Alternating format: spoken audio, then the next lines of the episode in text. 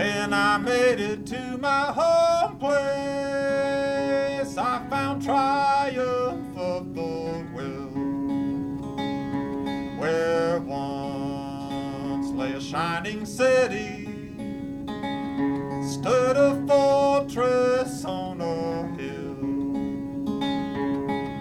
This is Fortress on a Hill with Henri, Danny, Keagan, Jovanni, Shiloh, and Monisha. Welcome, everyone, to Fortress on the Hill, a podcast about U.S. foreign policy, anti imperialism, skepticism, and the American way of life. I'm Jovanni. Thank you for joining us today. Uh, today, I'll be solo. Henri and the others didn't make it to the show. Um, in an unprecedented move, the basic, the Palestinian resistance in Gaza launched a major coordinated assault in the Israeli occupied territories of Palestine on Sunday morning, October. Israelis and Palestinians alike woke up to the news that Hamas led forces penetrating the separation walls in the south, east, and north of the besieged enclave of Gaza and launched a major military operation on Israeli military positions and colonial settlements from air, land, and sea, capturing and killing many IDF soldiers, capturing weapons and equipment, and forcing IDF soldiers to abandon their posts, with hundreds of settlers leaving in a panic. In response, Israel, Israeli President Benjamin Netanyahu declared war on Gaza, as we speak, Israel is carrying out a horrific carpet bombing campaign on a 2.3 million Palestinians trapped in the Gaza Strip, a territory a little bigger than the island of Manhattan, killing or maiming thousands, leaving tens of thousands displaced, causing a humanitarian crisis with the full support of Western governments. To tell us more, we're joined by Moureen Kaki. Moureen is a Palestinian organizer born in the United States and has been active in the Palestinian solidarity movement for 10 years. Her 2022 film, Palestine, Palestinian Stories from Texas, is an oral history film documenting Palestinian identity and experience in Texas with a particular focus on Christian Zionism, Islamophobia, and the Texas state ban on the boycott, divestment, and sanctions movement. How are you doing, uh, Moureen? Uh, first, um, solidarity uh, to you and the Palestinian um, brothers and sisters. How's your family doing? Thanks, Joe. Um, I appreciate you having me on today. Um, uh, I'm okay. You know, I think like uh, a lot of Palestinians right now, we're just um, sort of in in shock, um, reeling. I mean, it's been a week from uh, a week from what happened. It's only been a week, and it's kind of a while to think about that. I think a lot of us are in crisis response mode emergency response mode, given given what's currently um, happening to Gaza, the the way that Israel is retaliating, um, and so I'm I'm I'm worried. I'm I'm worried um, about uh, more ethnic cleansing. I'm worried about forced displacement of Gazans. I'm worried about the potential annexation of Gaza. Um, honestly, it's been most of what's occupied my thoughts in the past week. Indeed, uh, understand it's very difficult for you and for all of us actually in the Palestinian solidarity movement um, in the world. And uh, as we've seen these horrific attacks, um, you know, uh, this wanton attack is just, you know, with free hand and, and very little repercussion on, on the, uh, the Israeli entity. Um, so the, uh, the Israeli defense minister, Yoav Gallant stated, I have ordered a complete siege of the Gaza Strip. There will be no electricity, no food, no fuel. Everything is closed. We are fighting human animals, in his words, and we are actual and we act accordingly. The United States government has given the Israeli government green light to do whatever it had to be done, uh, with President Biden giving Israel unconditional support in Russian armaments and sending na- a Navy uh, aircraft carrier to deter any outside involvement. And presidential candidate Nikki Haley stated on Fox News interview um, said that uh, to Israeli to uh, finish them. Um, are these people encouraging total war on the occupied Palestinian people? Absolutely, without question. They are not just encouraging a total war; they're encouraging a. They've greenlighted a genocide. They have armed, aided, and greenlighted a genocide.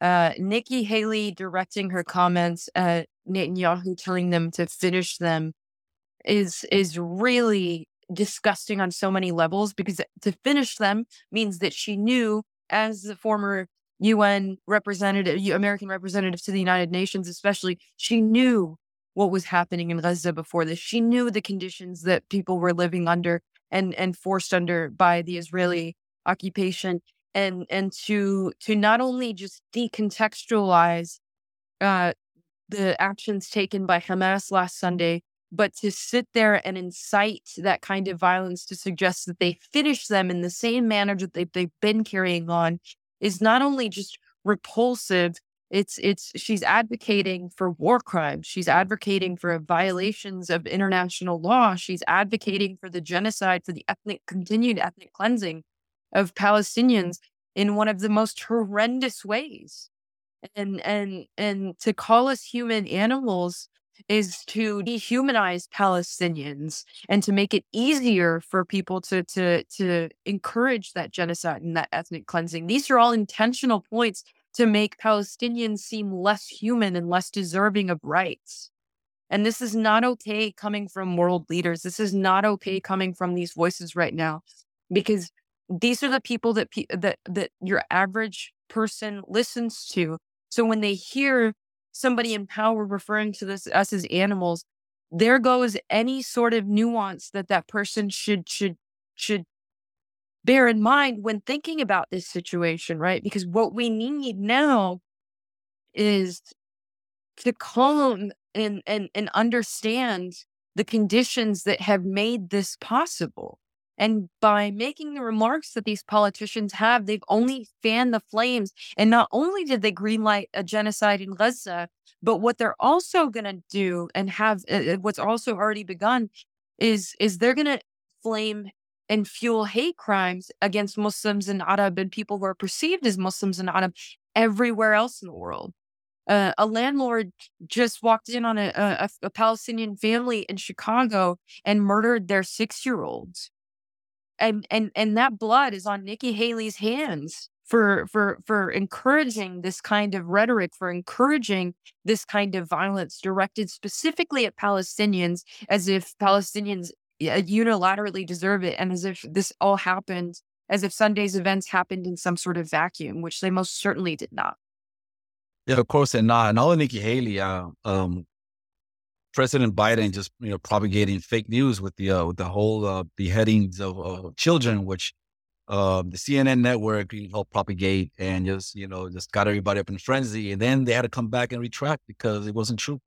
You know, uh, it seems like crazy about that. Can I can I interrupt you? What's crazy about this too, and it's not just CNN, it's all of the media that is not pri- providing a contextual that is viewing this as a decontextualized ahistorical series of events that that perpetuate these ideas that this all started Sunday, October 5th. Everybody who commits that narrative is responsible and partaking in this in in the green light of the genocide of Gaza. And I want to point out too, just for for listeners, I don't know if y'all remember, Mark Lamont Hill used to be with CNN, and Mark Lamont Hill was fired from CNN for suggesting that Palestinians should be free in their indigenous homeland from the river to the sea. And Lamont Hill was fired without a blink of an eye by CNN. And now they spread like wildfire this rumor that Palestinians in Gaza had had beheaded 40 children. And and and the president himself said he saw photos that was not yes. true. The president was taking up by information and espousing it to media in an official press. I mean, this is this is insane. This I, narrative came from one single person. He was a, a, a Zionist activist that who passed it on to some reporter. Then she passed it on, and it just became a, a big wave. But that should tell you how ready and willing uh, people are to accept that Arabs are just these horrible people. That is also indicative of a culture that inside and outside of Palestine has also led to this moment because they've demonized us for years. They've called us terrorists. They've called us all of these horrible things and found ways to ensure that we are viewed at as less than human. And so when when when somebody spreads a lie like Palestinians in Gaza beheaded 40 babies, it's easily bought, which is which is equally disgusting, right? Because that, that that base didn't take a day to sell. Nobody questioned, which is which is great, except for Palestinians themselves who told you this was fundamentally not true. Exactly, exactly. Um, you also have uh, what's his name, uh, the congressperson uh, from the squad as a Booker. Um, he came. Cory, Is it Cory Booker? Cory Booker? I don't. Is Cory Booker on the squad? He's he's supposed to be some progressive. Um, Yeah, he is. He's definitely progressive, but he's he's been a hardcore Zionist and horrible on many other issues. Really? Yeah. I was, I that's what I was going to suggest. He came on some news channel and, and uh, um, he was saying that, uh, you know, what Hamas did was so terrible and they equated Hamas with uh, with Nazis uh, when when the U.S. government actually supported Nazis in, in another part of the world. Oh, but um, that's another And also. that's another topic, right? But uh, uh but he equated uh, the Hassan uh the Hassan um Hamas with Nazis, and then he started putting some liberal tropes, some you know, you know, some you know progressive tropes into it, like you know, uh, Hamas is against uh, uh, you know mass attacks. It's an offensive of all of us, the LGBTQ, black people, and uh, minority people, BIPOC. You know, you just started just dressing it. You start dressing with a whole bunch of uh, uh, liberal uh, uh, left, you know, American left uh, tropes to it. You know, just to, just to window dress it. Uh, do you see that? I did not Yeah, look at it. It was it was funny. It was hilarious. when as uh, as uh, in his capacity as uh, an elected official is my question. Right. And then you have that one sole um, uh, Palestinian American congresswoman. Um, uh, was it was tell her name right? Tlaib, yeah. Yeah, she when she tried to, um, you know, you know, uplift her voice. You know, you know, we, we need to call for a ceasefire. Um, she got attacked by her own party. She got attacked by her own party. Um, I think the white the uh, White House press secretary called um, repugnant. People are, are calling for uh, for ceasefire. You call that that's, that's repugnant. Um, yeah, this. I mean, it's like I said when it comes to these narratives, you know, they're you know they're in lockstep with each other, both parties. You know, Oh yeah, it's been for a long time that that that's what that's how we garnered yeah, progressive except for Palestine, right? The support for Israel has been a bipartisan, um, uh, bipartisan thing for a long time. Um, and again, uh, the, which which means that they're both responsible, uh, because they have continued to to provide the uh, provide for the conditions that that force Palestinians into the the concentration camp that is Gaza today, um, they are equally they were equally uh, responsible for this. I mean, um, in my opinion, they funded this this this occupation for years. absolutely. So, and you have here, I mean, we're, um, I mean, we're in Texas, and we just had a, a protest uh, yesterday uh, and, and last week, and there was a protest today in Austin. Uh, there were protests in, you know, in New York. I've seen some videos of protests in Arizona, New Mexico, California, uh, I believe Chicago as well. However, there were massive protests in France, and were massive protests in the UK, um, and and in those places, protesting had been pretty much uh, criminalized. Um, there were arrests. You know, there were. I think uh, France uh, put on an ordinance that you're not allowed to to wave the passing flag. You know, uh, Germany also. Germany, um, the uh, the Berlin the memorial thing up uh, the wall was. You know, they went. They went. They went. They switched from the European flag to, to the Israeli flag. You know, uh, and um, also protests, you know, for Palestine has been uh, criminalized there too. Uh, uh, can you speak on the? Can you speak on that? Yeah, I'd also like to point out too that prior to the criminalization of pro- Palestine, uh, Palestine solidarity in in Germany, they had also, uh, ironically enough, had also banned the boycott, divestment, and sanctions movement in Germany.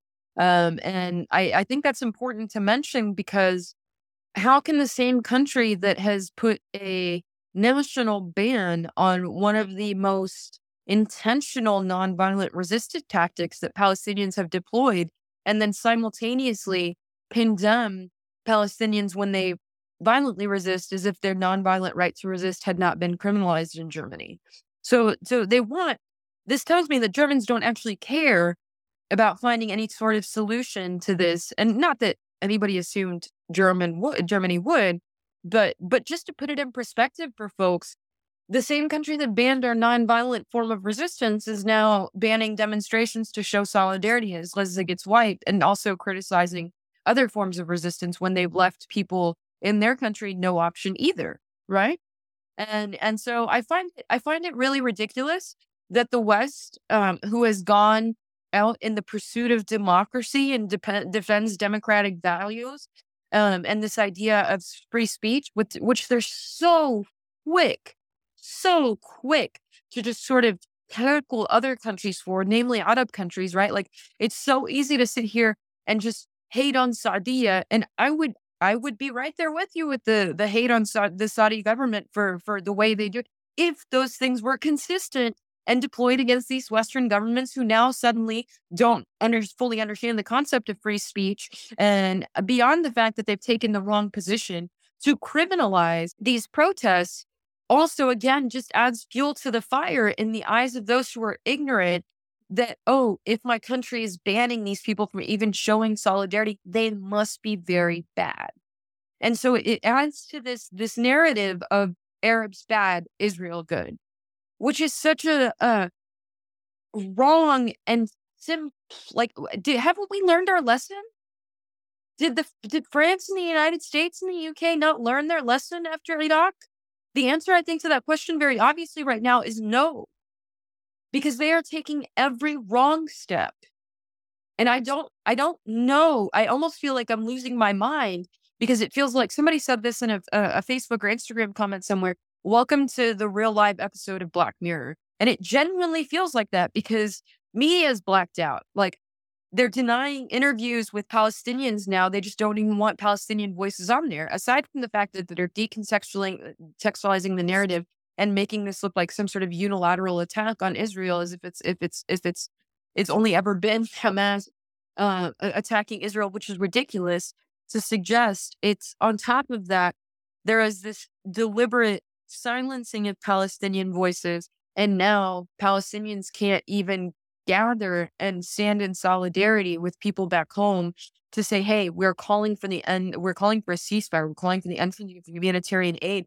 We want to show that Palestinians have humanity. So to criminalize that too just makes it very, very clear that these countries' governments have no concern, no concern, no respect for the sanctity of Palestinian life. And as much as they will try to tell you that they are interested in the humanity of both sides. That's fundamentally not true, and we can see that by their responses to this uh, this topic. I mean, I've always said, uh, I've always said, if you look up in the dictionary Western values, democracy, human rights, you know, free speech, uh, and all that, you know, all that warm and fuzzy uh, terms, right? You'll you'll open it up, you see a picture of Israel next to it, right under hypocrisy.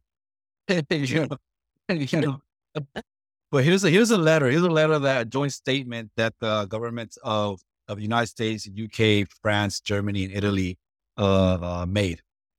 Says today, we, President Macron of France, Chancellor Scholz of Germany, Prime Minister Meloni of Italy, Prime Minister Sunak of the United Kingdom, and President Biden of the United States expressed our steadfast and united support to the state of Israel and our unequivocal condemnation of Hamas and its appalling acts of terrorism.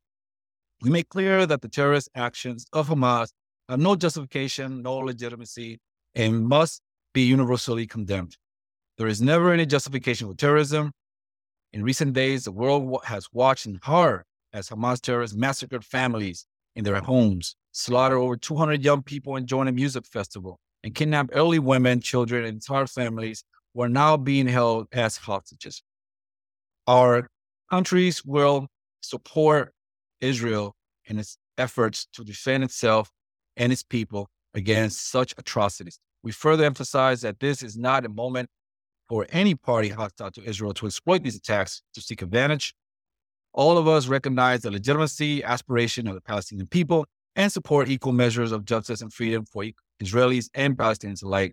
But make no mistake, Hamas does not represent those aspirations and, ha- and offers nothing for the Palestinian people other than more terror and bloodshed.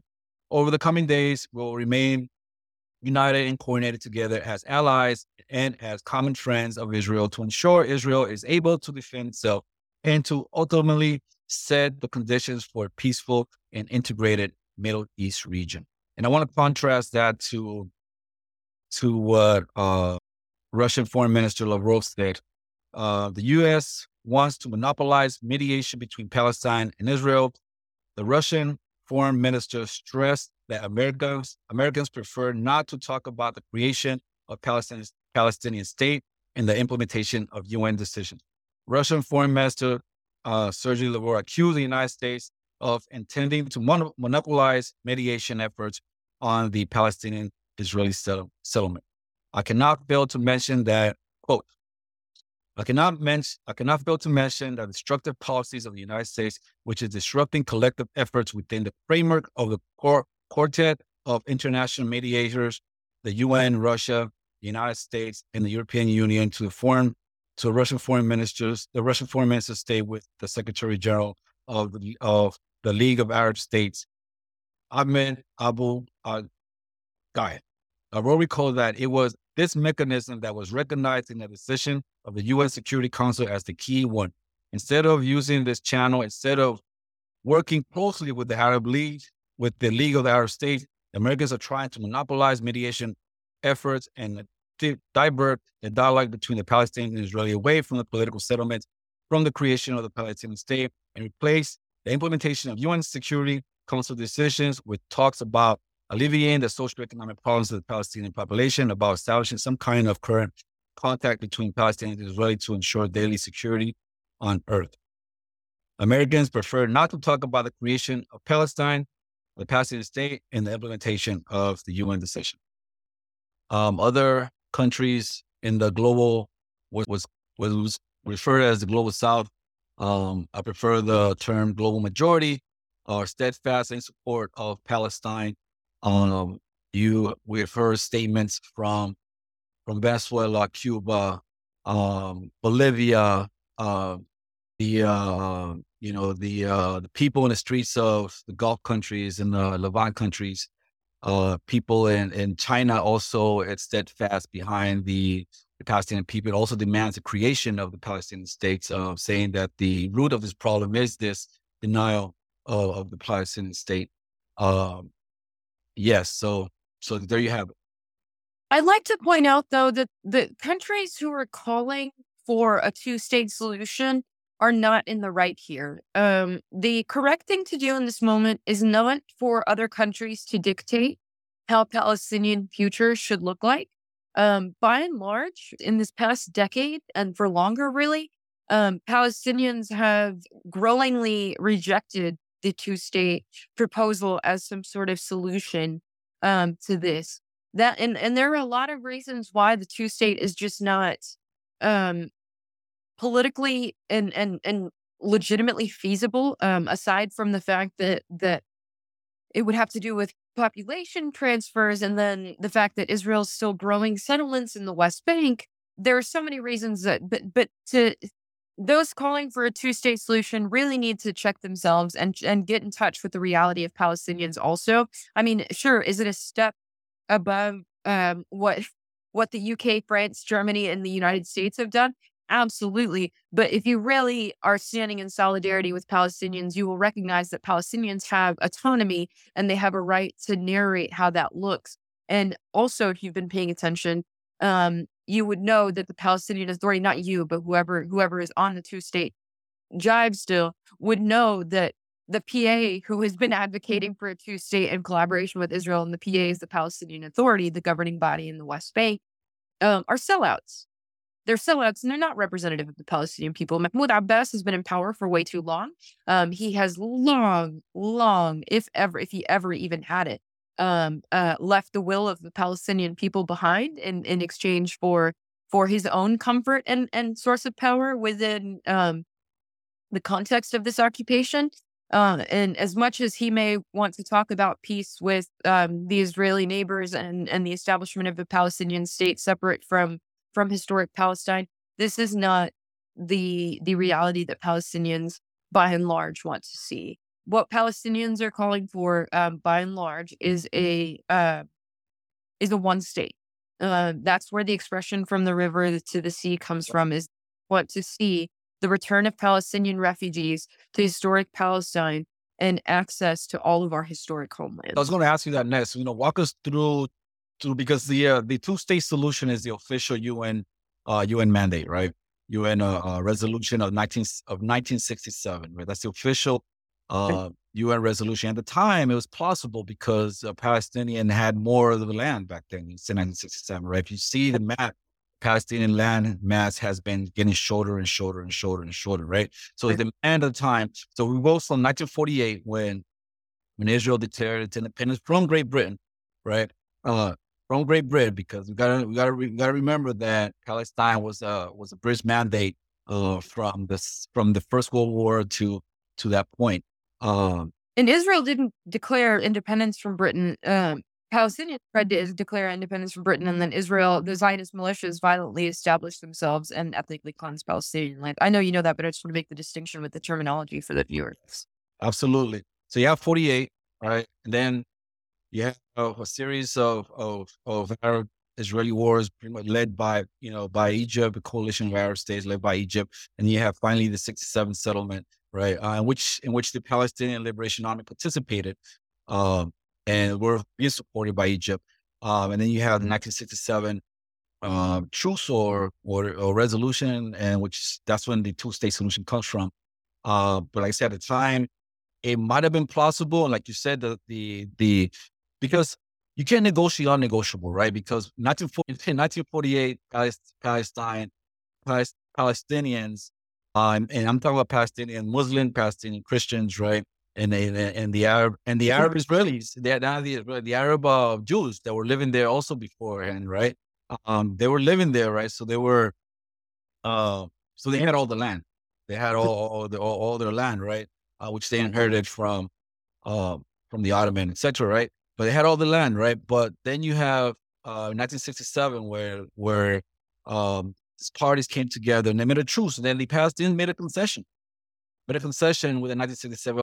Yeah, I think um, before I get into my thoughts on that, I think it's worth pointing out for for viewers or for listeners that even Hamas agrees to the 1967 borders. And I'm and I say that because there's often this rhetoric about like Israel or Hamas wants to wipe Israel off the map. Um and and on, on top, I'm sorry. On top of that, Likud, which is the party of of, of Benjamin Netanyahu, right, does not recognize a Palestinian state. So go on. Yeah, it, that's exactly my point. Is that look, if if if the Israelis were okay with the Palestinian state, that PLO conceded it, the PLO is the Palestine Liberation Organization that went for, that began as armed resistance in response to the occupation, in response to the creation of the state of Israel, and carried on, and then uh, traded armed resistance for for nonviolent resistance and for diplomacy, and received nothing in return.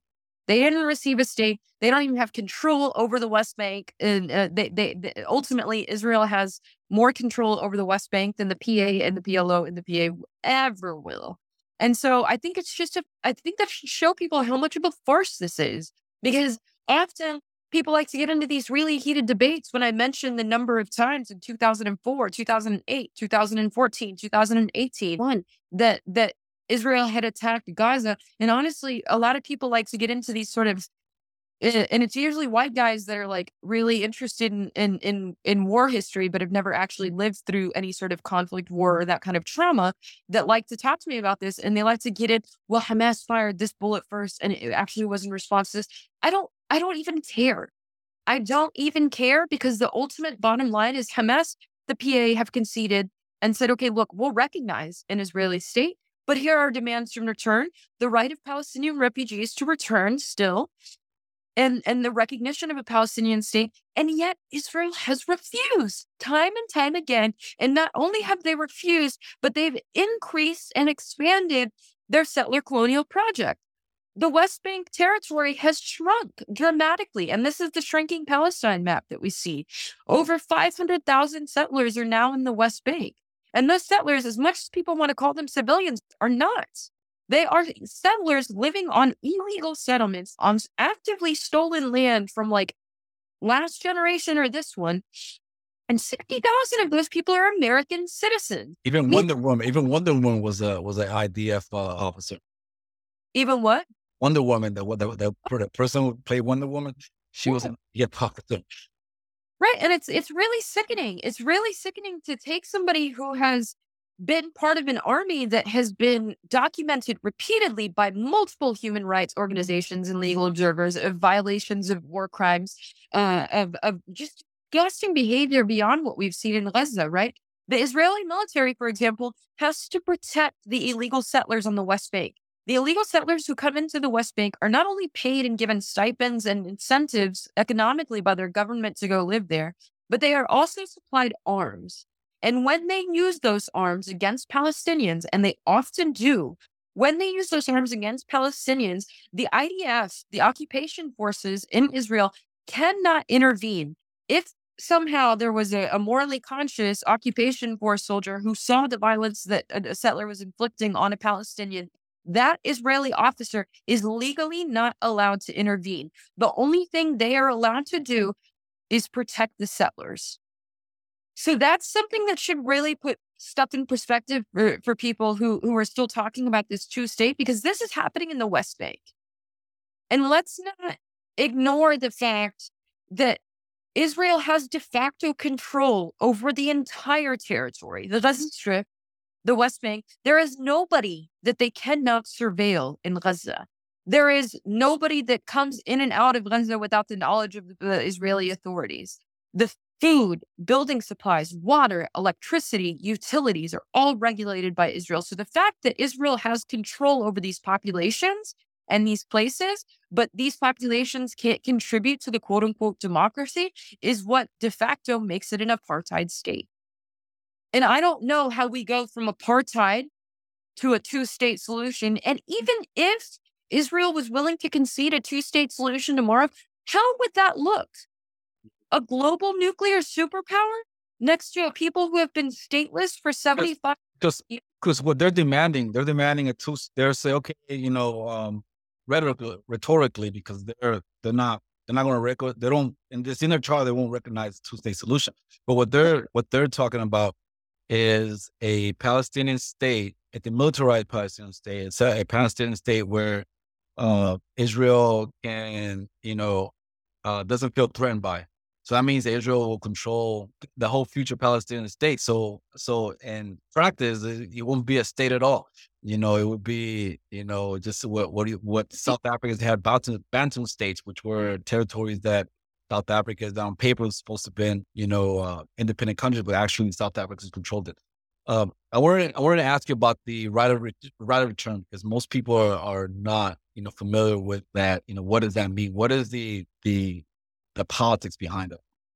The politics behind that is very simple. Um, there were in 1948 when when Zionist militias ethnically displaced 750,000 Palestinians from their native homelands. Palestinians walked away with the clothes on their backs and the keys to their homes under the impression that this would be some sort of temporary displacement and that they'd get to go back to their homes once things had slightly settled down only to live out the rest of their lives for those who are most of them who are no longer with us as refugees.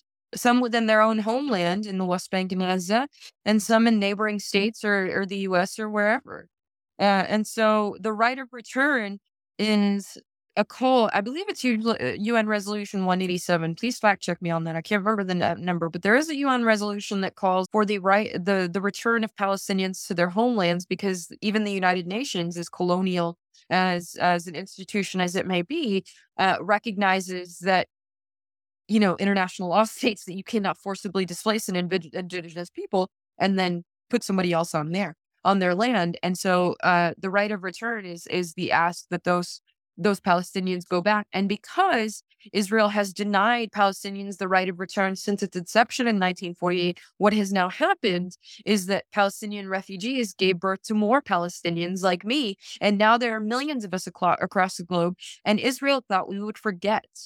Israel thought that we would forget the stories and homes of our grandparents and our parents, but we will not.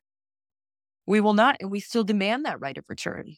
So for Palestinians who were expelled from their homes in 1948, uh, there are many of them who cannot go back. If you left and you didn't stay to get is, uh, Israeli citizenship when the state of Israel was created, you are not allowed to return to Israel. So any Jewish person anywhere in the world can migrate, in, unless they're black, can migrate to the state of Israel and live on settlements on top of stolen Palestinian homes in the West Bank today. But Palestinians from 1948 who left for safety or were forcibly removed that still have the keys to their ancestral homes and can tell you where their villages once were are not allowed to even enter the state of Israel. And and for Palestinian like you to go to go to um to go to Israel, to go to to go to Palestine, what are some of the hurdles that you have to go through? Because uh, you have an American citizen, right? But uh, so you go in as an American. But let's say you go. Uh, when I was in when I was in uh, Saudi Arabia, I worked with a lot of uh, Palestinians that had uh, Jordanian documents. Um, and they were telling me that, you know, all the hurdles that they have to go through to go back to visit their loved ones. So what are the hurdles that you have to go through? Yeah, I, I mean, I'm one of the most privileged with the fact that I have an American passport, right? Because um, it technically allows me entry into the what it technically it technically allows me by default. It still requires Israeli approval upon entry, but by default, I am not barred from any place in historic Palestine except for Gaza. And so what that looks like for for Palestinians though, uh, in my capacity, not the people who are from the West Bank that hold the whole Jordanian documents or who are refugees in Jordan. Um, from our perspective, it's it's we can fly into Tel Aviv. Um, now, if you do get rejected for any reason, because they can turn you away for literally any reason and just not grant you a visa, but you have to fly to the you have to be at the Israeli border before they can reject your visa. So you you run the risk of spending two thousand plus dollars on a plane ticket to try to go visit your homeland, and you may get denied a permit to entry by the Israelis because they feel like it. Um, most often, they target people who are vocal about their Palestine solidarity work, especially BDS activists and advocates of, of resistance of all kinds. I, I, can give you an example. Like, and again, this is very mild compared to what other Palestinians go to, and at least I can still go. But I went back to Palestine for the first time in 17 years this past July. And in order to go, we went through the Jordanian border because we were worried about potentially being turned away. And we said, okay, if we're going to get turned away, at least we'll get stuck in an Arab country. Our ticket won't be wasted. We could go to Lebanon, we could go to Jordan, we could whatever. But um, what we didn't want to do is get stuck in Tel Aviv and get put in an Israeli cell for eight hours until they put us back on a plane home and got zero dollars in, in a refund for it. So we went to Jordan. We had to drive from Amman, Queen Alia Airport in Amman to, um, we ended up going to the King Hussein um, bridge up north for entry. But you still, even though we're going directly into the West Bank, which is again supposed to be Palestinian held and Palestinian managed territory, you don't go through a Palestinian border uh, checkpoint. You go through an Israeli border control. And in that Israeli border control, you get harassed if you're if you're Palestinian uh, they can tell you're Arab by your name most often. If they can't tell visually, they can usually tell by your name. So my middle name is Jafar, as is as is uh, as this follows custom in, in Arabic. I'm named after my middle name is my dad's first name, and so they they recognize that even though Moureen may not necessarily be immediately Arabic, um, and Kaki certainly isn't. Um, they can they they knew from my middle name, and so I got bombarded with questions. I went with three friends, all of whom have American citizenship, three of whom were of Palestinian descent, one of whom is from, um, his, his parents are from Panama in the United States. And so we all got separated at different windows to talk to different security guards, and they kept asking us the, same question in the hope that they'd catch us in some sort of lie or hear something that that was on their list of banned things to say or whatever it is they were looking for. Um, and they even told one of the the the non-Palestinian in our group, they asked him why we why would they why he would want to travel with us uh, us Arabs us Palestinians like they're not they're not shy about this and then they gave him his passport back almost immediately and because we were with a group they knew they that, that we were waiting on each other and they staggered the rest of our passports but it took like four five hours for them to give us our passports back and no explanation. Just give me your passport and go sit down. And that was it. And it's like, okay, do you want, do you have any more questions? Is mm-hmm. there, can you tell me something? No, no access to food, no access to water. We're just stuck in limbo. We're not even in a state. We don't even know if we needed help, how we would call. There was nothing. And so that's a, they treat you, that's how, and so to get into Palestine, and then once you're in Palestine, you got to go through more checkpoints and you got to, got to follow the rules to their visa. So once you're in the West Bank, if you have a, a visa, a permit, oh, here was the other special thing they did. Now, all four of us again were American citizens. We were all born in the US um, and have American citizenships. remember, I had one friend who was not Palestinian. He was a Panamanian and American descent. On his passport, when they stapled his visa on there, they gave him a blue colored visa. And this is the first time I'd seen this. When they gave me and my other two Palestinian descendant friends our permits back, they gave us the same permit, except it was color coded in green. And I, I looked at it and I was like, this must be the uh, a, a distinguishing identifier as Arab or or not. But what does it mean? It wasn't until we went into 48, which is what I refer to the state of Israel as, um, because it's 48. What was it? What was lost in 48? Um, when we went into 48, I realized that the what comes into place is permits. If you have a blue, aka non-Arab, non-Palestinian permit, then I'm sorry, I should say if you have a green visa, um, aka Palestinian descendant visa, you have to pay an additional 17% tax on stuff like hotel and car rentals. Um, and it's an identifier, of course, to the police and the military and at checkpoints that you're you're Palestinian and Arab, uh, uh, uh, in, in some kind of fashion. If you have a blue visa, you do not have to pay those taxes. So not only are they regulating us on our homeland still, but they're also charging us more than non non non native people to this land to be back. They make it sound they make it look so welcoming when I see the, the tourist commercials and, and on YouTube. It, oh, sure. If you if you're Jewish, if you're white, then I'm sure it's I'm sure it's great, right? Free healthcare, something Americans don't have. We can give three billion a year to Israel, but we can't supply healthcare. Absolutely, absolutely. Um, so there's there's a few narratives here going on with the uh, with what happened in the uh, October seventh, right? Mm-hmm. And I want to go and talk a little bit about that October seventh, and also what was happening before October seventh. You know, geopolitically uh, speaking. Uh, so October 7th, that's when uh, uh, the uh, Palestinian organization, uh, resistance group known as Hamas, which they weren't the only one. I mean, they keep getting all the name, but they weren't the only one, the only Palestinian organizations that, that took part in this operation. It was a coordinated order, uh, operation with other factions uh, within the uh, in Gaza and outside of Gaza. Uh, and so the narrative from people, there's there's a narrative from uh, so li- so liberals or you know people that who who was who were were normally advocate for Palestine, but they seem to advocate for Palestine as long as Palestinians take the abuse, you know. But but as soon as soon as as soon as Palestinians fight back, then they can't support that. Um, you know, we can support violence, right? Uh, there's another narrative going on um, with that, that, I've heard from one particular person. He's a, a geopolitical analyst, right, and supports Palestine. Uh, his take is that the reason Israel does what it does is because it it enjoys the clout and the protection of the United States, right? The United States uh, will block any resolution that it considers anti-Israeli. Uh, the United States will give political coverage, uh, diplomatic coverage on anything. We're seeing it right now in live in the news, and when they when they do all these um, uh, interviews with the uh, House, Sec- uh, House Press Secretary and Biden and everything, they give they go out the way to give political uh, legitimacy, diplomatic legitimacy to what Israel does, and on top of that, they get a what four billion dollars a year of of military aid, right? Um, so long as the United States um, remains the the hegemon, global hegemon, uh, in the world, Israel's going to continue to do what it's what, it's, what it's doing, what it's been doing for the last seventy five years, right?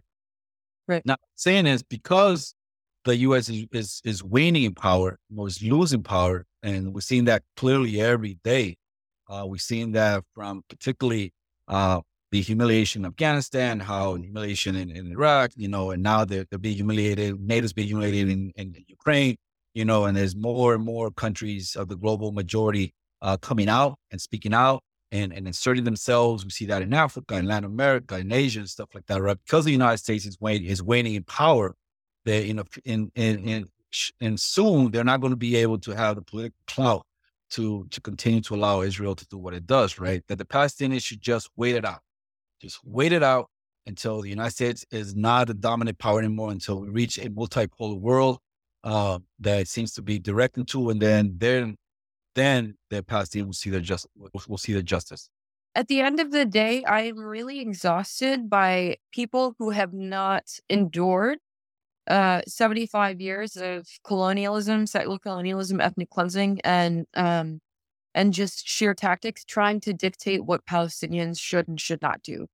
Um, I I think at the end of the day, real solidarity means listening to Palestinian voices first, and we are also talking about a very real reality that there could be no Gaza in the next two weeks.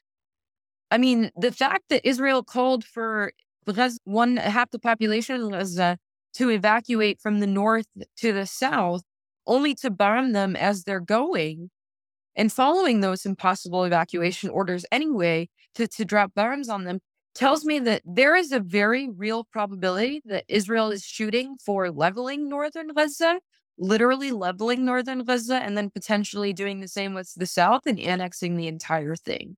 It would be enough what's on it on it on an even smaller scale geographically, but on a on on the same level and uh, uh, um, in terms of of the number of people displaced and, and harmed, if not more, right? Because there are there are over two million people in Gaza, uh, and half of them are children. That's that's context that anybody who uses the word Gaza needs to immediately think. Gaza, half the population is children. That's the first thought that they should that should they should be going with, and then continue from there. Huh? The Palestinians in general, it's, it's a young population. It's a young population because we've, they, especially in Gaza, because they've been targeted over and over and over again and and and so uh, culturally speaking there's there's there, this is another facet entirely but culturally speaking people have produced more more children because they know that a lot of their children may not survive. And and, and i mean we're seeing families again once again because they've done this before in gaza when it's been bombarded but families are now swapping. So like sets of cousins will get traded off between brothers and sisters and and and and and half of the kids in one family will get mixed with half of the kids in the other family and stay in one location while the other half stays in another location. So if that this one gets bombed there's still roots of both families intact at this location. I mean imagine having to make such a horrendous decision and then hearing those stories and thinking to yourself oh they should wait this through. There's nothing to wait for at this point in Gaza but if we don't immediately call for a ceasefire, there is no waiting. There is no waiting. And I'm sorry, as somebody who has sat here and watched everybody be complicit from those governments that you mentioned, especially Russia and China and Saudi and and the government of Syria and, and all of these places be complicit, not only complicit, but active in the normalization of the state of Israel and therefore the colonization of Palestine. I'm not interested in hearing them. I'm not interested in relying on them in power either. I don't, I don't, I, I, what I want is for people to grant Palestinians the, the decency to recognize their autonomy and their humanity and also at the same time and with equal veracity their political rights. I mean, that was, that was a reason why uh, Biden rushed, um, rushed uh, over that, uh, the uh, USS uh, Ford, which is a uh, aircraft carrier, uh, mm-hmm. to the coast, and also rush some more uh, F-15s up to uh, the uh, airstrip, the in Jordan, uh, to ensure that no one's no one get involved militarily or or, or aid. Right. Um, I, I, recall also seeing that uh, Egypt, for example, wanted to send a a, uh, a convoy of, of humanitarian aid, and the Israeli pretty much told them that that if they do, they will get bombed too. you know, uh, so that that so the trucks had to turn around. So that point that Israel does what it does because of the United States, that needs to be reckoned. That needs to be, uh, particularly us here in the belly of the beast. We need to understand that. We need to understand that uh, that this government, this country, is a country that enables Israel to do what it does. You know that if this country wasn't providing the arms, wasn't providing the intelligence, wasn't providing the uh the weapons and the aid and everything like that. Israel wouldn't be able to do what it does because the population of Israel is, is what it's about. Uh, is it what six million, seven million? Uh, and that's counting the uh the Palestinian, that's counting the, the Israeli Arabs, right? Uh, so they're so so the so they're even less. So um so yeah so so So here in, in our part of the world, where we need to, where we are right now, we need to see, not see this as something that's going happening over there, and then only express solidarity when something like this erupts, but then forget about the rest of the time. And we need to understand that the reason this this um, ethnic, because this is an easy for me, this is an easy conflict to understand. This is a project of ethnic cleansing, you know, to establish to establish a uh, a, a, ethno state, you know. But some people may to be confused, but this is an easy conflict for me. But from where we're at here, the only reason this continues to happen is because we enable it here. Our government enables it. You know, the, our government gives the green light to it to happen because they can stop at any time. You know, Right. they can stop at any time. They can stop. They can stop the weapons flow. They can stop the economic uh, aid. They can stop. You know, they can allow the veto to go by because uh, not a veto, but a vote in the United States uh, in the United in the U.S. Security Council because it, it has come over and over again to sanction Israel, and every time uh, something like that comes to the to the Security Council, the United States vetoes it. So, so this is not only an Israeli, quote unquote, Israeli Palestinian conflict. This is a Western conflict against the Palestinian people. That's my thoughts. Yeah, I think it's impossible to remove remove uh, these these two entities, right? Um, uh, I yeah, I I, I mean, again, Israel's supr- or the United States provides three billion a year in aid to Israel, which may sound insignificant in in terms of the overall budget of of the country, but compa- that is significantly more than any other country that the United States provides that kind of aid to. I think Obama increased it. Three, oh, He Yes. increased it to like three point eight to four billion, something like that. It was actually less before the Obama admin. I think you're right. Obama increased it to 3.8 billion year. Um, and and and and just for context to show how inseparable this is, to to sort of make your point a little bit more. Representative Betty McCollum, a congresswoman, introduced a bill in Congress to say, "Hey, we're not asking you to lower the amount of money that Americans give in taxpayer funds to Israel per year. We're not even asking you now to spend it on military stuff. The ask of the bill was please do not use these funds to detain Palestinian children. And the amount of difficulty that Representative McCollum had in finding people who would back her bill was absurd. That is absurd. What possible intention could that could not supporting that bill have other than to continue to see the, the detention of Palestinian children?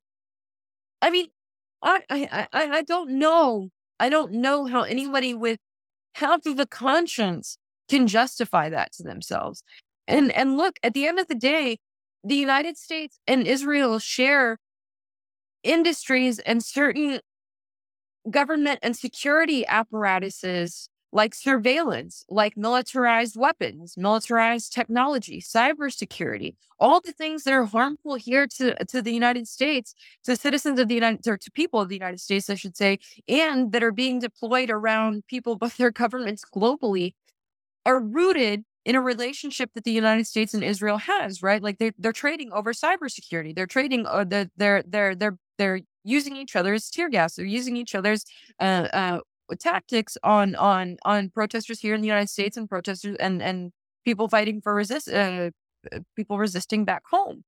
And and and so these these two countries and the people who who serve in power in these these two countries are absolutely inextricably linked, right? Beyond this diplomatic and and financial support, there is a cul- called it- there Obama- a the unshakable relationship, he called it. that's a good way to put it because it's a culture of, of that's a really good way to put it. It's a culture of of state violence and state uh, oppression that both countries enforce over people, and and that's why they benefit from their relationship with one another. Right? You see a border wall between. Uh, Palestinian 48 and, and the West Bank and Gaza. You see a border wall on, on indigenous land here between the US and Mexico. We saw peaceful protesters get fired with tear gas in, in on, on the US Mexico border. We saw people resisting uh, uh, police and state violence in Ferguson get gassed with tear gas, and Palestinians responded and said, "Hey, here's what you do because we've been hit by that same tear gas." And doesn't the NYPD uh, also get training in Israel? The United States, they get military trained. They get trained by the Israeli military, not even by the Israeli police, by the Israeli military. Why do we need police, domestic police, to be trained by one of the most advanced militaries in the world? Mm. And Bexar County Sheriff, uh, Bexar County Sheriff's Department was also participant uh, participant in the deadly exchange. Mm-hmm. NSA, uh, oh, TSA agents have participated in It's not just police; it's other security apparatuses as well. Absolutely. I mean, it's, I mean, like Obama called it unshakable relationship. And then I bring it to a point back to 1967, after the 1967 war, and we have the resolution. Uh, the United States pretty much self proclaimed, self proclaimed themselves the broker of peace uh, between the between the Israel and the Palestinian, right? So how can you be a broker of peace, right? If you have an unshakable relationship with one party, you know, um, that pretty. That's never made sense, and I think Palestinians. I mean, one of the things I I I realized from hanging out back home, and and this is exclusive to the the West Bank because it's where I spent most of my time and converse with people. But Palestinians have long ago lost hope in America as a, a a sort of neutral or even like genuine actor in this. No one, no one has faith in in the United States to do the right thing because that's the reputation that this country has deserved. It's the one that it's built for itself. Mm-hmm. And so the fact that anyone, I think anyone who sees the United States as a good faith negotiator in this has probably not read a book in like 30 years on the subject. Exactly. Exactly. I mean, just what you said earlier resonated when you said that the function of the IDF and protecting settlers. Uh, um, that's, you know, it, it, and going back to how easy this conflict is to understand for Americans, right? Because what's happening today in Palestine, historic Palestine, uh, happened here um, in the United States. I mean, uh, it took the United States uh, and its worst, westward expansion it took them about 130 30 years to consolidate power, continental power, uh, control of the whole continent or, half of the or half of North America. Uh, and throughout that time, the military here played the same function of escorting uh, settlers going west, you know, and protecting them from from indigenous attack. Um, same thing that you what you described that the IDF is doing. Um, same exactly. That's why I say this conflict is so easy to understand. You know, um, when and you know going back to uh, again the indigenous uh, protecting indigenous American indigenous attacks and also uh, slavery, for example. I just went uh, a couple years ago. I was in Louisiana and there was the, there was this, this plantation that I visited. Right, it's a, it's a museum, and that area is one of the uh, one of the uh, uh, it's known for one of the most. It was one of the largest slave uprising um, here in, in the United States in Louisiana, right? And and and there was a big slaughter that happened afterwards because uh, the, the the plantation owners of the area, right? They pretty much formed this militia. They they they suppressed suppressed the uh, the uprising, the slave uprising, right? And not only did they kill the conspirators, not only did they kill the people that that that took part in in in in the uprising, they took they killed people who were related to them. They killed people who either thought about joining them, you know. So it was just one big slaughter, right? And they put their heads in pikes uh, across the river so that all the other slaves around could see and and not think about uh, revolting again. You know, so so so the history that we're seeing right now in in Palestine right now, you know, for Americans, it shouldn't be it shouldn't be alien because it's the same history that was done here. Uh, and I saw that yesterday in the protest. Um, you know, somebody had a play card uh, saying that that you know the history was happening in Palestine was happened here. Uh, you know, just just bring the link um, together. Um, another thing that I always think about is that you know every time a flare every time something erupts, um, they always talk about Israel has the right to self defense, right? But how do you have the how can you how can you justify defending yourself uh, over a population that you hold captive? You know, that's you know that's that's not you know you cannot you don't have the right to defend yourself over a population you're holding captive. You have responsibilities, yes, but not the right to. You know what I'm saying? Does that make sense? Uh, yeah. Of course it does. Of course you because you made a point yesterday. You talked about uh, the Oslo Oslo agreement, which I remember. I remember when when when that was happening, the Oslo agreement. I remember Yasser Arafat uh, uh, agreed to the Oslo agreement and everything, right? Um, and uh, I just rested. Just I just thought about it when you mentioned it because every time uh, I hear Israelis saying like Benjamin Netanyahu saying, you know, everything we try to make peace with them, but no, nothing never works. Nothing never works, right? But you know, you have that the Oslo agreement when when Yasser Arafat and and and the uh, the uh, PLO uh, agreed uh, to uh, go ahead talk about that.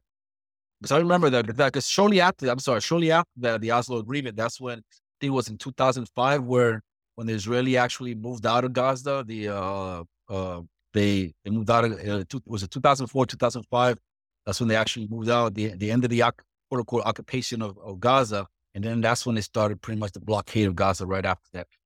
I want to say it was 2002 or 2004 because there is really assault on the um but yeah I mean this the Oslo Accords are kind of the same shit as the two state right because because Palestinians conceded at every turn and were fully prepared even to defy the capital and, and adhere to 67 borders. And again, Israel just denied, denied, denied, denied. And and there is no good faith negotiation when you come to the table expanding settlements and and increasing the violence against Palestinians, increasing the number of Palestinians who are imprisoned, increasing the number of homes of Palestinians that are demolished. You cannot make I don't I don't quite frankly even care what policy is on the books at that point that they that they supposedly agree to because their actions have shown something very clear which is they want Palestinians all removed off of historic homeland. They don't hide this. That's what people have to understand. They don't hide this. They don't call the West Bank and Gaza, or they don't call the West Bank the West Bank. They call it Judea and Samaria they they they they want to attempt to Hebronize and Judaize everything because that's what's become associated with the state of Israel to make their claim seem more pressing. And that's fundamentally not only and so not only does that tell you that they have no interest. And this isn't like regular Israelis just that use this. The prime minister of Israel uses this language. He is not up this. He does not refrain from using it in front of American politicians and media. He does not even refrain from using it around other in Congress in, in the U.S. Congress. Mm. This is not is something that they try to hide. They do not want the establishment of Palestinian states, and they do not want Palestinians. That's why they banned the Palestinian flag from being on display in the quote unquote state of Israel. I mean, that seems like an almost mundane thing to bring up as people are getting murdered in Gaza, but that should tell people the extent to which Israel is a racist apartheid state built off of the blood of Palestinians. What is it? What, what does that mean? People use apartheid and people associate it with South Africa, but I don't think a lot of, a lot of people give a lot of thought what that means. And you've been to you've been to Palestine. I think as a, as a child you lived in Palestine for for for a while. Um, what does that What does that mean to live in an, an apartheid state? Um, also, uh, uh, what is Zionism? Because remember, you know, Zionism is also what leads the the uh, the uh, ideological uh, frame that leads this what this this this you know this expansion of mm-hmm. Israel. You know, those two things. What what what are they means? Yeah, I'm going to start with Zionism because that makes sense, um, and then it can we can move on to the explanation of apartheid, which yeah. Um, so Zionism, like you said, is an ideology. It is to clarify for anybody who wants to try to deliberately misconstrue this as anti-Semitic. It has absolutely nothing to do with Judaism. Judaism is a religion, where Zionism is a political philosophy, and I often compare it to American audiences for American audiences to Manifest Destiny. Right? It it's the idea that you use. So Theodore Herzl is the father of, and founder of Zionism, which again was a political movement that had started in the late 19th century in response to rising anti-Semitism in Europe. And uh, they put together the first Zionist Nationalist Conference, and they were contemplating where um, European Jews should leave because of anti-Semitism in Europe um, to find to establish a Jewish state. They had contemplated different places, including Uganda, Argentina, and historic Palestine, which, like you said earlier, at the time was under British mandate. And so Zionism became the justification. They said we will um, uh, use the idea of the Jewish to, to, we will use this place as a safe haven for the quote unquote Jewish people. But it, it and Zionism is often thought of out of context. Thinking about it that way, it's like cool. There's no problem. I have no problem with with the idea of a a, a safe and a state for Jewish people. That's that's no problem. The problem comes when you try to build that state on top of an existing Palis- uh, population, which in this case was the Palestinians, and at the expense of their rights. Right? Like that's the same thing that settlers who came to the United States said. They said, We're getting persecuted in Europe. So we're going to come over here. But when we get here, we're going to kill these brown people so we can be able to have, be free. Which sounds ridiculous. How do you expect safety? How do you expect peace? How do you expect non retaliation when you invade someone else's land and say, oh, I'm sorry, we're doing so in the name of our own safety? Right. And so that's Zionism, which again is a political movement. That's why you'll hear people say, uh, call Israel the Zionist state, right? And, and, and by the way, again, Israel not shy about this. In 2018, they passed a law called the Nation State Bill. And that bill states that the right to self determination in the state of Israel is unique to the Jewish people. So all non Jews, Christian, Muslim, whatever it is, do not have the right to self determination in quote unquote Israel by Israeli law. Maury, not all Jews are Zionists, but there's a oh, lot of there's a lot of non there's a lot of non there's a lot of Zionists who are not Jewish. Of course not. The same way that Zionism is not Judaism, Judaism is not Zionism. And I would never want to do the Jewish community the service of equating them with Zionism. I there's would a lot of there's a lot of people who are non-Jews who are Zionists. Yeah, in fact, in the United States, the biggest lobby in the country is not a Jewish Zionist lobby by membership. It's a Christian Zionist lobby. It's an evangelical Christian Zionist lobby for those of you who don't know, that is based here in San Antonio, Texas, and founded by the pastor of Cornerstone Church, the megachurch at 281 and 16. Absolutely. And they membership, I think these days of seven, eight million. Vice President Mike Pence spoke at one of their conferences in DC, I believe it was in 2019. And security, the, the whoever, whatever his role was, Bolton here, also John Bolton. Right. These and these people are in like the highest parts of government. Exactly to, to assume that they're somehow neutral actors when they believe that there's a religious reason, which is anti Semitic as hell, by the way. Christian Zionists calling for the return of Jewish people to historic Palestine so that the second coming can start and Jews can either convert to Christianity or hell. That's a bizarre way to show your solidarity with Jewish people. A lot of gymnastics going on there. A lot of mental gymnastics. I just, I can't even like I can't even get through it. But Maury, aren't, aren't uh, I know you uh, mentioned uh, uh, anti-Semitism, right? But also, uh, Arab people are Semitic people as well, aren't they?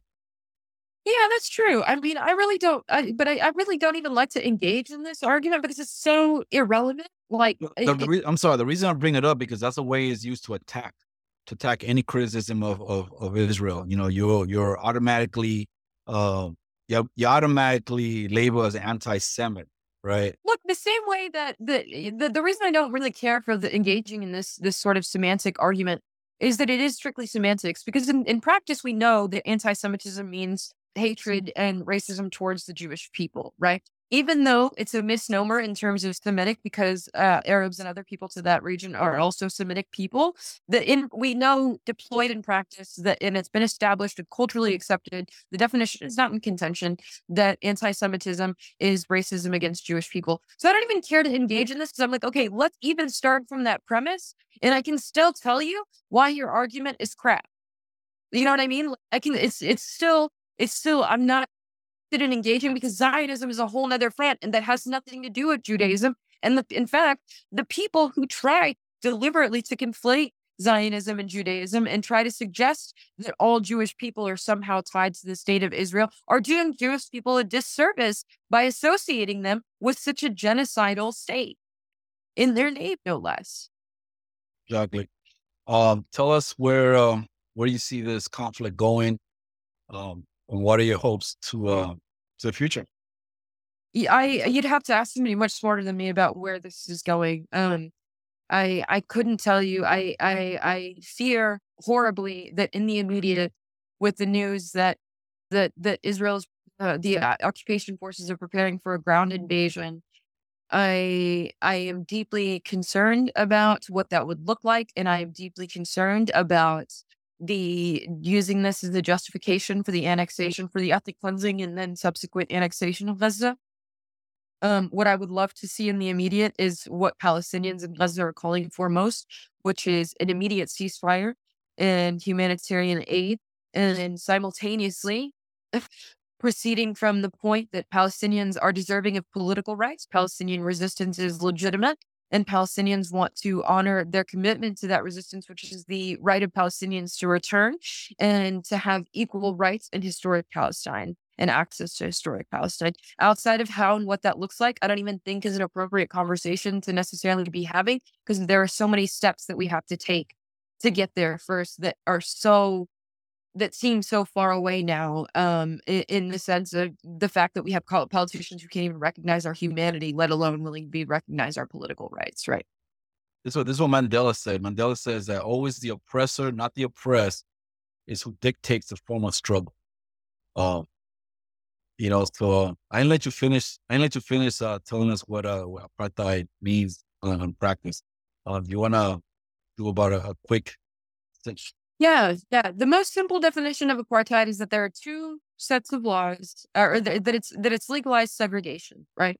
Uh, that there are two sets of laws that applied on uh, um, two sets of people, and in this case, Palestinians are ruled by one law, depending on where you're at, and then Israelis are ruled by another, and that's true no matter where you are in Palestine.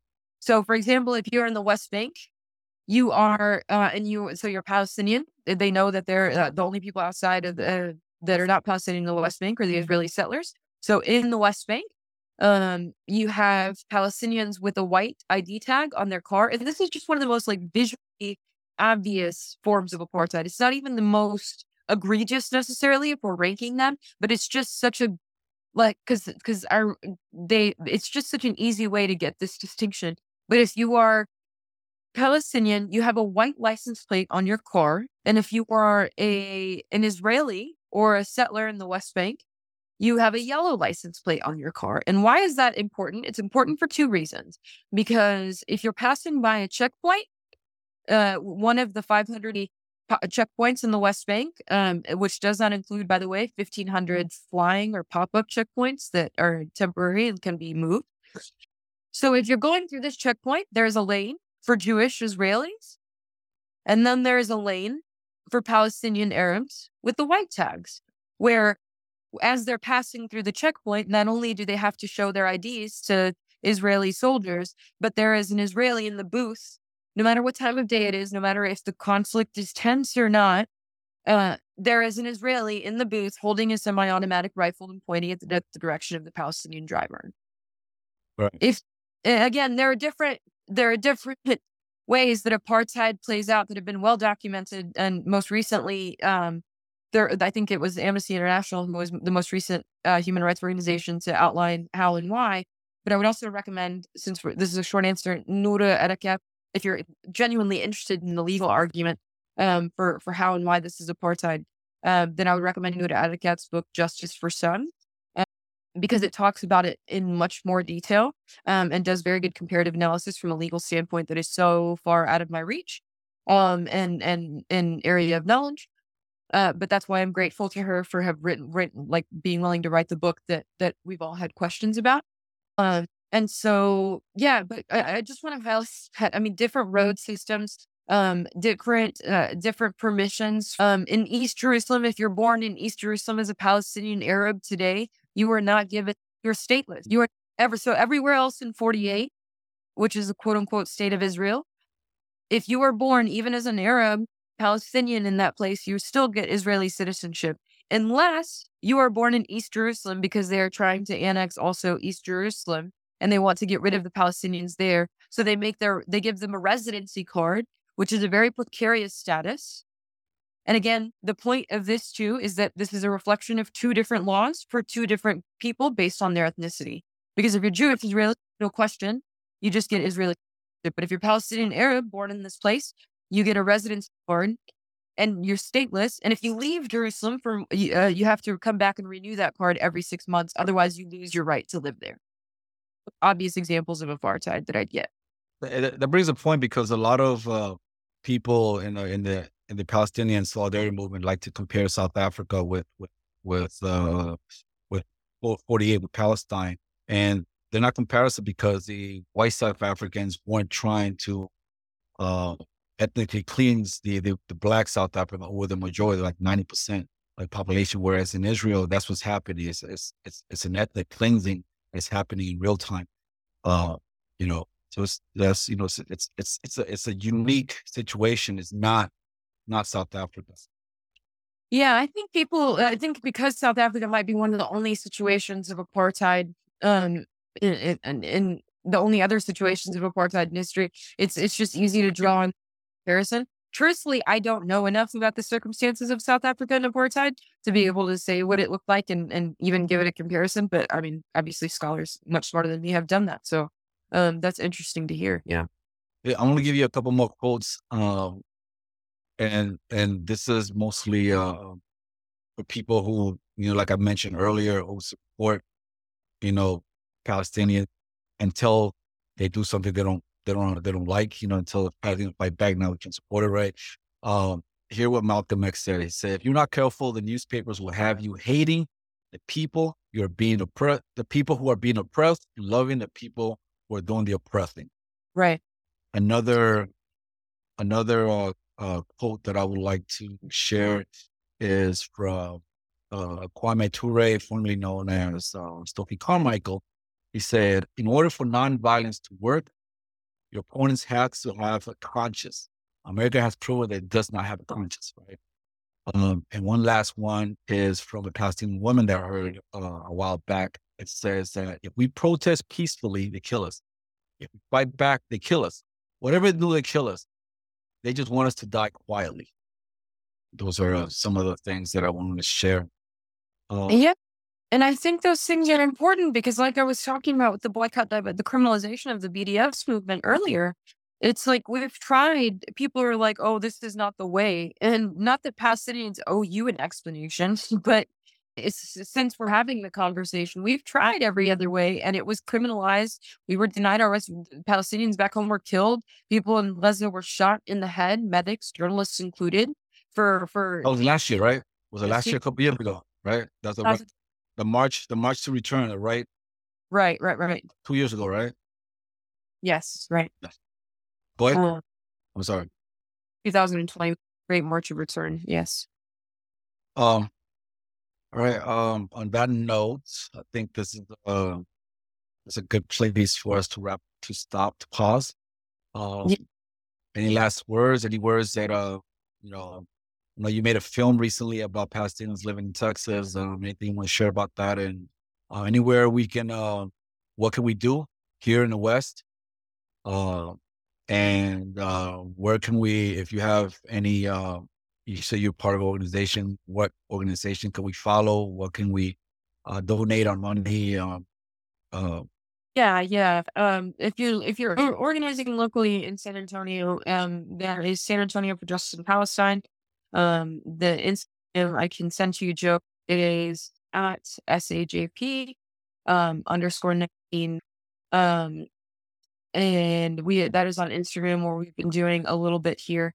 Um, there's many, many organizations around the country, depending on where you are, if you're looking for a chapter to join, and depending on from what perspective you'd like to uh, join the solidarity movement from. There is American Muslims for Palestine, there is the U.S. Campaign for Palestinian Rights that does sort of congressional advocacy work. There is uh, there are groups like Eyewitness Palestine, the organization I work for that takes delegations of people um, to do this sort of form of um, solidarity tourism that educates of the to, and the idea is to continue to educate when you get back. Um, there is Jewish Voice for Peace, of course. There's If Not Now. Um, those are both um, anti-Zionist Jewish organizations that do phenomenal work, um, solidarity work. Uh, there's the Palestinian Youth Movement. If you are on campus, um, I would recommend founding uh, a Students for Justice in Palestine in conjunction with the National Students for Justice in Palestine chapter. Um, yeah, there's so many places where your work could be needed, but immediately, as futile as it may seem to a lot of listeners, especially um, folks who identify as leftists, please do contact your your representatives. Um, it, I understand it may seem futile; they clearly have no interest in listening, but it can not hurt, and it is a tiny five minute action. It does not take a lot of time. If you go onto the U.S. Campaign for Palestinian Rights website, they will just do the preform for you, right? Um, so do make those calls. Gazans are asking for a ceasefire and an entry to humanitarian medical aid, but that does not mean that it should end there. We should never wait for these situations to inflame again. Again, we don't we don't know if there's going to be a lesson to. That's the reality that Palestinians are living under right now. This is the urgent of the urgent. There is no room for thinking, waiting, and and and, play, trying to build up for anything. This is it is now. It is now, and and so uh, it is fundamental that that these conversations be had immediately. If you can join a rally um, nearby to show your support, we need people to be outspoken, especially as anti-Arab and Muslim hate crimes are resurging already and will continue around the country um, in a post 9 11 fashion, unfortunately. But the priority right now, of course, is still a ceasefire, humanitarian aid, while recognizing the right of resistance, the political rights and aspirations of the Palestinian people, and continuing that work even after, hopefully, that ceasefire. All right. Thank you so much for coming on the show, um, for sharing your thoughts, time, expertise with us. Uh, solidarity with the uh, Palestinian people, a heart goal with the Palestinian people. Um, Thank you so much. Take care. Thank you so much. I really appreciate you giving um, the opportunity in this space. Yeah, appreciate you. Thank you. Uh, Money is tight these days for everyone, especially in the lingering shadow of COVID. Penny pinching to make it through the month often doesn't give people the funds to contribute to a creator they support. So we consider it the highest honor that folks help us fund the podcast in any dollar amount they're able. Patreons is the main place to do that. And for supporters who can donate $10 a month or more, they will be listed right here as an honorary producer, like these fine folks. Fahim's Everyone Dream, James O'Barr, Eric Phillips, Paul Appel, Julie Dupree, Thomas Benson, Janet Hanson, Ren Jacob, Scott Spaulding, Spooky Tooth, Helge Berg, and Howard Reynolds. However, if Patreon isn't your style, you can contribute directly through PayPal at paypal.me forward slash fortress on a hill. Or please check out our store on Spreadshirt for some great Fortress merch. We're on Twitter and Facebook.com at Fortress on a Hill. You can find our full collection of episodes at www.fortressonahill.com. Skepticism is one's best armor. Never forget it. We'll see you next time. Come on, you good people, and listen to my song. I hope you'll pay attention. I will not